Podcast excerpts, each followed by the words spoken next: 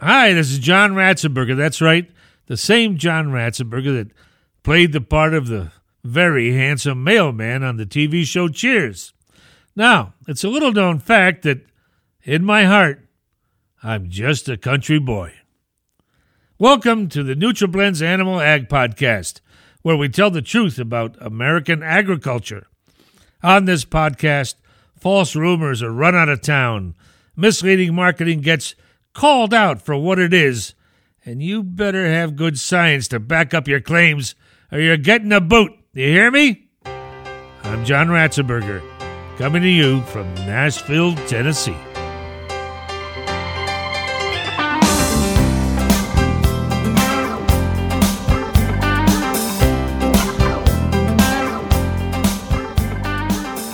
The inversion of the regulatory approval process is an example of how abnormal slash normal occurs has impeded progress in tackling BRD or most infectious diseases where robust uh, acquired immune system responses are either deleterious or not workable.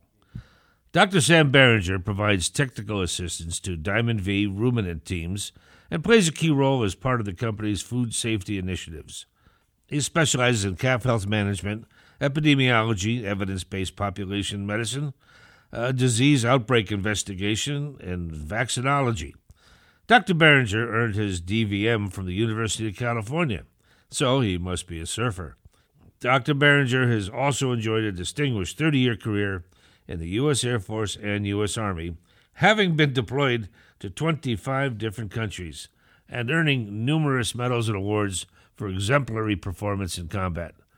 Welcome, Dr. Barringer. Good to be here, John. Are you armed? I am currently only armed with my five fingers, but they are lethal weapons. Ah, who's the general that? Uh, let's see. He, it was the guy who was the first Secretary of Defense in, in President Trump's administration. Gates?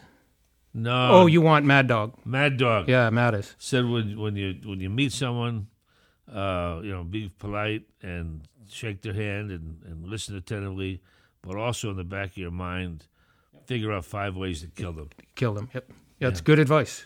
I that's I Yeah. live by that. But I'm I'm okay with you. I haven't even got to one yet. See, I, I I grew up in one of those neighborhoods. Yeah. We you just did that naturally. Yep. Dr. Barringer, veterinary regulation authorities approve antibiotics and vaccines to cure or prevent disease, yet, yet such treatments also mask disease challenges. Can you briefly explain what happens in a couple of the most serious diseases of cattle? Yeah, so I think uh, uh, what I'm going to do in that question is really just focus on pneumonia or respiratory disease rather than try to paint a picture across multiple syndromes because we could really use up our time if we tried to hit every syndrome. You got plenty of time. Oh, okay, well, uh, I'll just pick one and then maybe we'll go from there. There you go. So, uh, first, we when we understand the human bovine relationship, we we have to understand that cattle and people are in this predator prey relationship. In predator prey relationships, the predator um, would seem imposing, and so the prey tries to hide disease. So they will do everything in their power to try to hide from people, the ultimate predator, that they are having any kind of illness. So in that relationship, they try to hide from us. And so for us to be effective as uh, managers, farmers, all of those sorts of interactions, we have to convince our prey animal to relax, that we're not a risk to them so that they can show us disease. And uh, they're, they're hardwired to show that they're fine and that they're not at risk.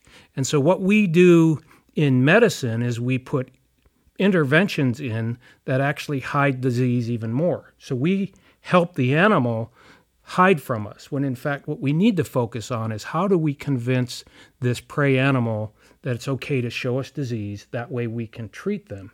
As an example when you use a vaccine in in bovine agriculture bovine medicine that vaccine especially for respiratory disease has claims on like reduces signs of disease. Uh, there's there's things like I reduced the amount of lung lesions that you can find, and what it what it's doing is helping the animal hide from disease. What we really want to do is invert that principle and do the things that will allow the animal to say, We're friend, we're going to show you disease early, and therefore, whatever treatment we intervene with will be more successful. And so, these substances that we've used for 50 years help the animal's natural instinct to hide from us. When in fact, if we would just help the immune system identify the problem and help the animal recognize that we're not the enemy, we would be ultimately more successful in eliminating the need for antibiotics. Are you saying the animal purposely pretends to be healthy?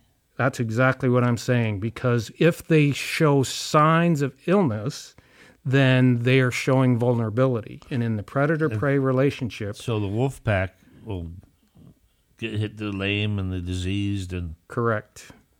So we're trying to we're trying to avoid that interaction. And um, as production animal specialists and veterinarians, we are putting more emphasis now on figuring that dynamic out rather than immediately jumping to an intervention. And that intervention is always painful. And so the animal learns pretty quick. If I show illness or weakness, it's going to be a bad day. So we have to we have to figure out a way around that. How how long have we known that?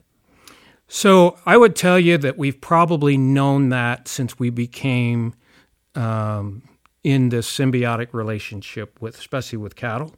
What happens is, is we abnormal becomes normal, and so we begin to do an abnormal behavior.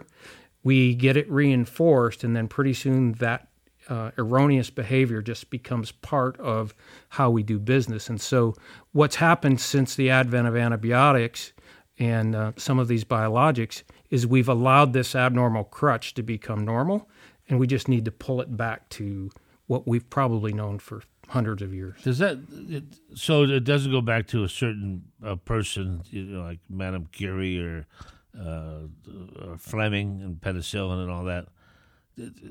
Who figured that out? I mean, that's quite something. When that's pretty remarkable when you think about it.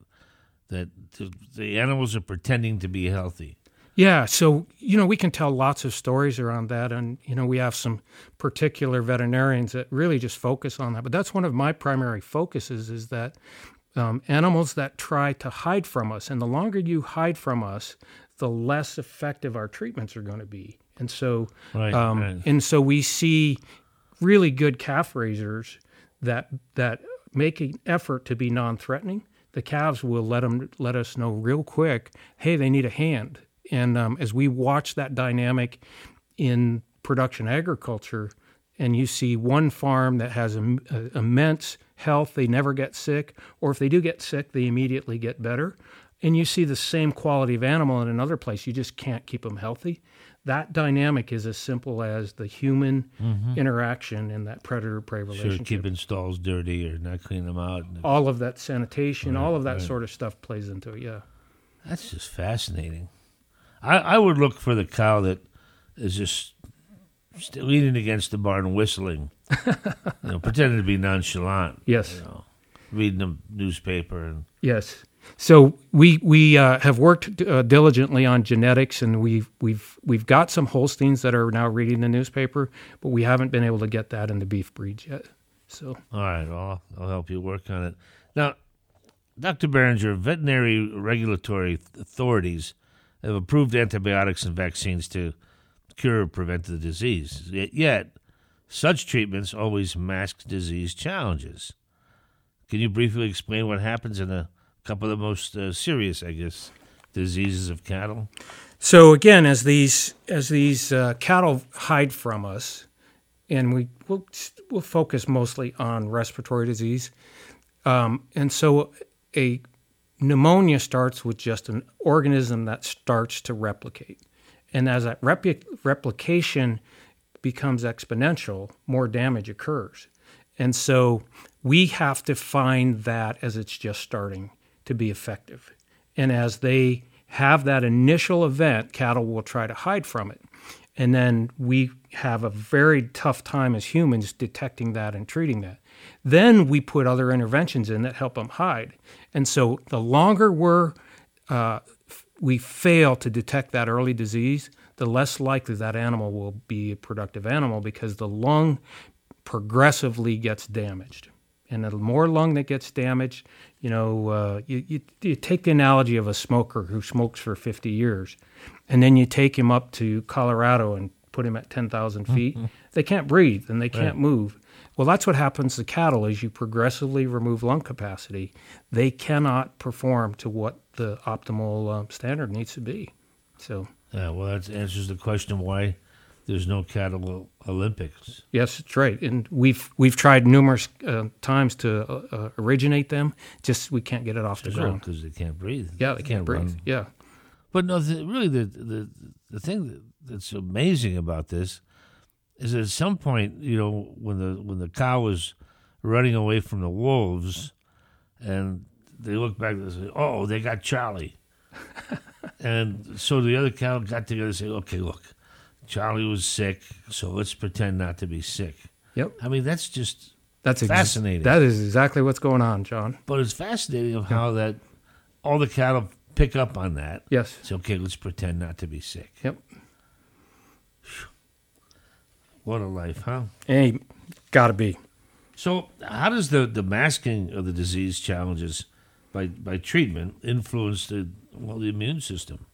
Well, without question, as I've said before, um, the um, if we accurately and early identify this disease and we use an antibiotic, antibiotics are exceptionally effective when used early, and so um, that is really really important. But let's just think about uh, a room full of people, and we put a virus in the middle of thirty people. Ten of them get sick. Ten of them don't get sick, um, can't get sick and 10 of them are kind of sitting there wondering which way they're going to go. And that is only, that response is purely based on their innate immune system. So, what is it in those animals that made them protective, and why did the mm-hmm. 10 get sick? And that just comes down to is their innate immune system working properly? And there's some genetics involved there, but there's also things like nutrition or things that we can put into their diet that will impact their innate immune system and make it work better. And so, what we have to focus on is the first tenet back to um, relax the predator prey relationship so they'll raise their hand and say, I'm sick, but also give them some immune resiliency so that when that bell curve is generated, the bulk of our animals, their immune system says, Yep, I see it, but I'm not going to get sick from it and we can impact the immune system pretty dramatically through some some emerging technologies that we we spend a lot of time working with Diamond V to to really focus on that area. Just fascinating. In the, in the cases of the most serious diseases that you, mentioned, what are the effects on uh, cattle health and well pro- productivity? So, you know, I'm fond of using this phrase, and that is the rate limiting organ of cattle in their first year of life is their lung. So, nutritionists out there, you'll understand this idea that when you're trying to build a protein inside your body, you have to have amino acids that build up to that protein. If one of those amino acids is absent, then the protein doesn't get built. Everything stops and you don't get the, the desired impact. That, that's how it is with the lung. If the lung is damaged at an early age, that animal cannot perform to its to its optimal um, uh, potential, genetic potential, and that's true for us or for humans. And so we have had really false paradigms around respiratory disease for uh, for a long, long time.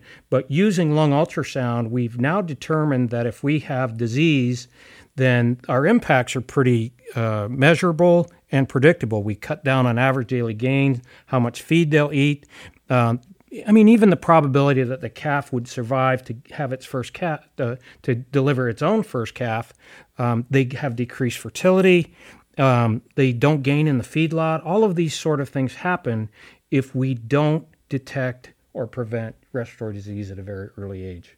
And that rate limiting organ says if you don't protect it, lifetime uh, production and uh, capacity is severely decreased. Hmm.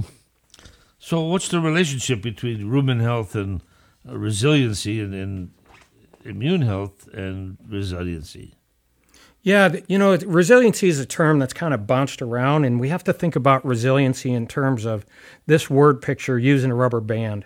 And so, use a rubber band and you stretch that rubber band with the hopes that you don't stretch it too far and it returns back to normal. When you accomplish this, the rubber band uh, retains its value. When you stretch it too far, the rubber band breaks, and then obviously that rubber band's not worth anything. So, what we do in the cattle model is we recognize that there's always going to be stretches on the system. We're always going to stretch that. And how do we get that stretch to return back to normal and back to productivity? And the ways that we do it are not unlike what we would do with people, and that is building robustness into the system so that when they stretch, they return. And how you do that is the same as you would as a human being, and that is through proper nutrition. And so, what do we need to provide nutritionally so that the animal that stretches can come back to normal? Additionally, we know that the immune system has specific um, components necessary to uh, initialize it and to make it work. If we deprive that animal of those chemicals, of those bioactives, then they can't respond correctly as well. And you know, I don't I don't know how you grew up, John, but I bet sometime in your life your mom told you to eat green vegetables. Shit, aren't you going to finish the your pancakes? Oh yeah, yeah. You got to finish with with lots of maple syrup. well, my grandmother had a garden, and we lived right next door to her. Yeah. So we were always out there picking vegetables. So that was never an issue. Yeah, and so But I get your point. Yes. there are things in green vegetables that impact the immune system, and we didn't understand the chemical matrix behind that. We have new emerging technology that's defined that, and if we put that in diets, we make the innate immune system work ever so more effective. Is one grass preferable over it? So if I'm raising cattle, should I put in uh, fescue or Yeah, I mean, or bluegrass or whatever it is? I mean, is there one grass that the animals eat that's Yeah. better than another? You know, so as you look at these really unique animals we call ruminants, you know, as long as there's nutrient value in whatever grass we put in front of them, that it will go into this big fermentation vat and those microorganisms will digest it and they'll extract nutrients from it. So there there are some that have more energy, some that have more protein, but at the end of the day, this amazing animal we call a ruminant will um, utilize a substance that no other creature can use and they will become very productive in it. And on top of that, there as we've pushed that productivity and make them more efficient, there's a there's some things we need to add to their diet to make mm. them more efficient and and specifically to address that innate immune system. So that's really what I spend, you know, the bulk of my time doing is learning from a research perspective what are the things that I can do that actually prevent disease, not detect it after they've hit it for 2 years, you know, or 6 months or 5 days. So why is this relationship between the rumen and the immune system more important than ever to the cattle producers today and tomorrow? I guess. Yeah, so so this interaction between this rumen, this and the gut microbiome, and how we look at innate immune system. If the rumen doesn't work right, and we don't get that right kind of grass in there as you described, and we deprive them of energy, then the immune system can't work optimally. The immune system has a huge energy drain if you need it. If you don't need the immune system, all of the uh, microbial fermentation process, all that energy is put towards production and growth. But if you get sick because the innate immune system isn't working, it will preferentially shut glucose to feed the immune system. So, what you want to accomplish is to never need that robust immune response so that all the um, nutrients that they take in work um, towards production and, and milk production, meat production, all those sort of things. And so we have to understand that the goal isn't just production, the goal is health. And the, if the goal is health, you will feed those animals um, things like NutriTek or NaturSafe that will impact the innate immune system and then uh, also have a very positive impact on the rumen as well. And so we have this very synergistic uh, axis that takes place really takes animal health and nutrition to the next level. Where does clover come in? Is clover a good thing for Yeah. Is there more nutrients in clover than there is in grass? So the so the issue with legumes in particular is that they have their ability to sequester nitrogen and and provide protein to Right. that animal. So that protein goes in, and that protein is really preferred by some of these microbes as they digest it.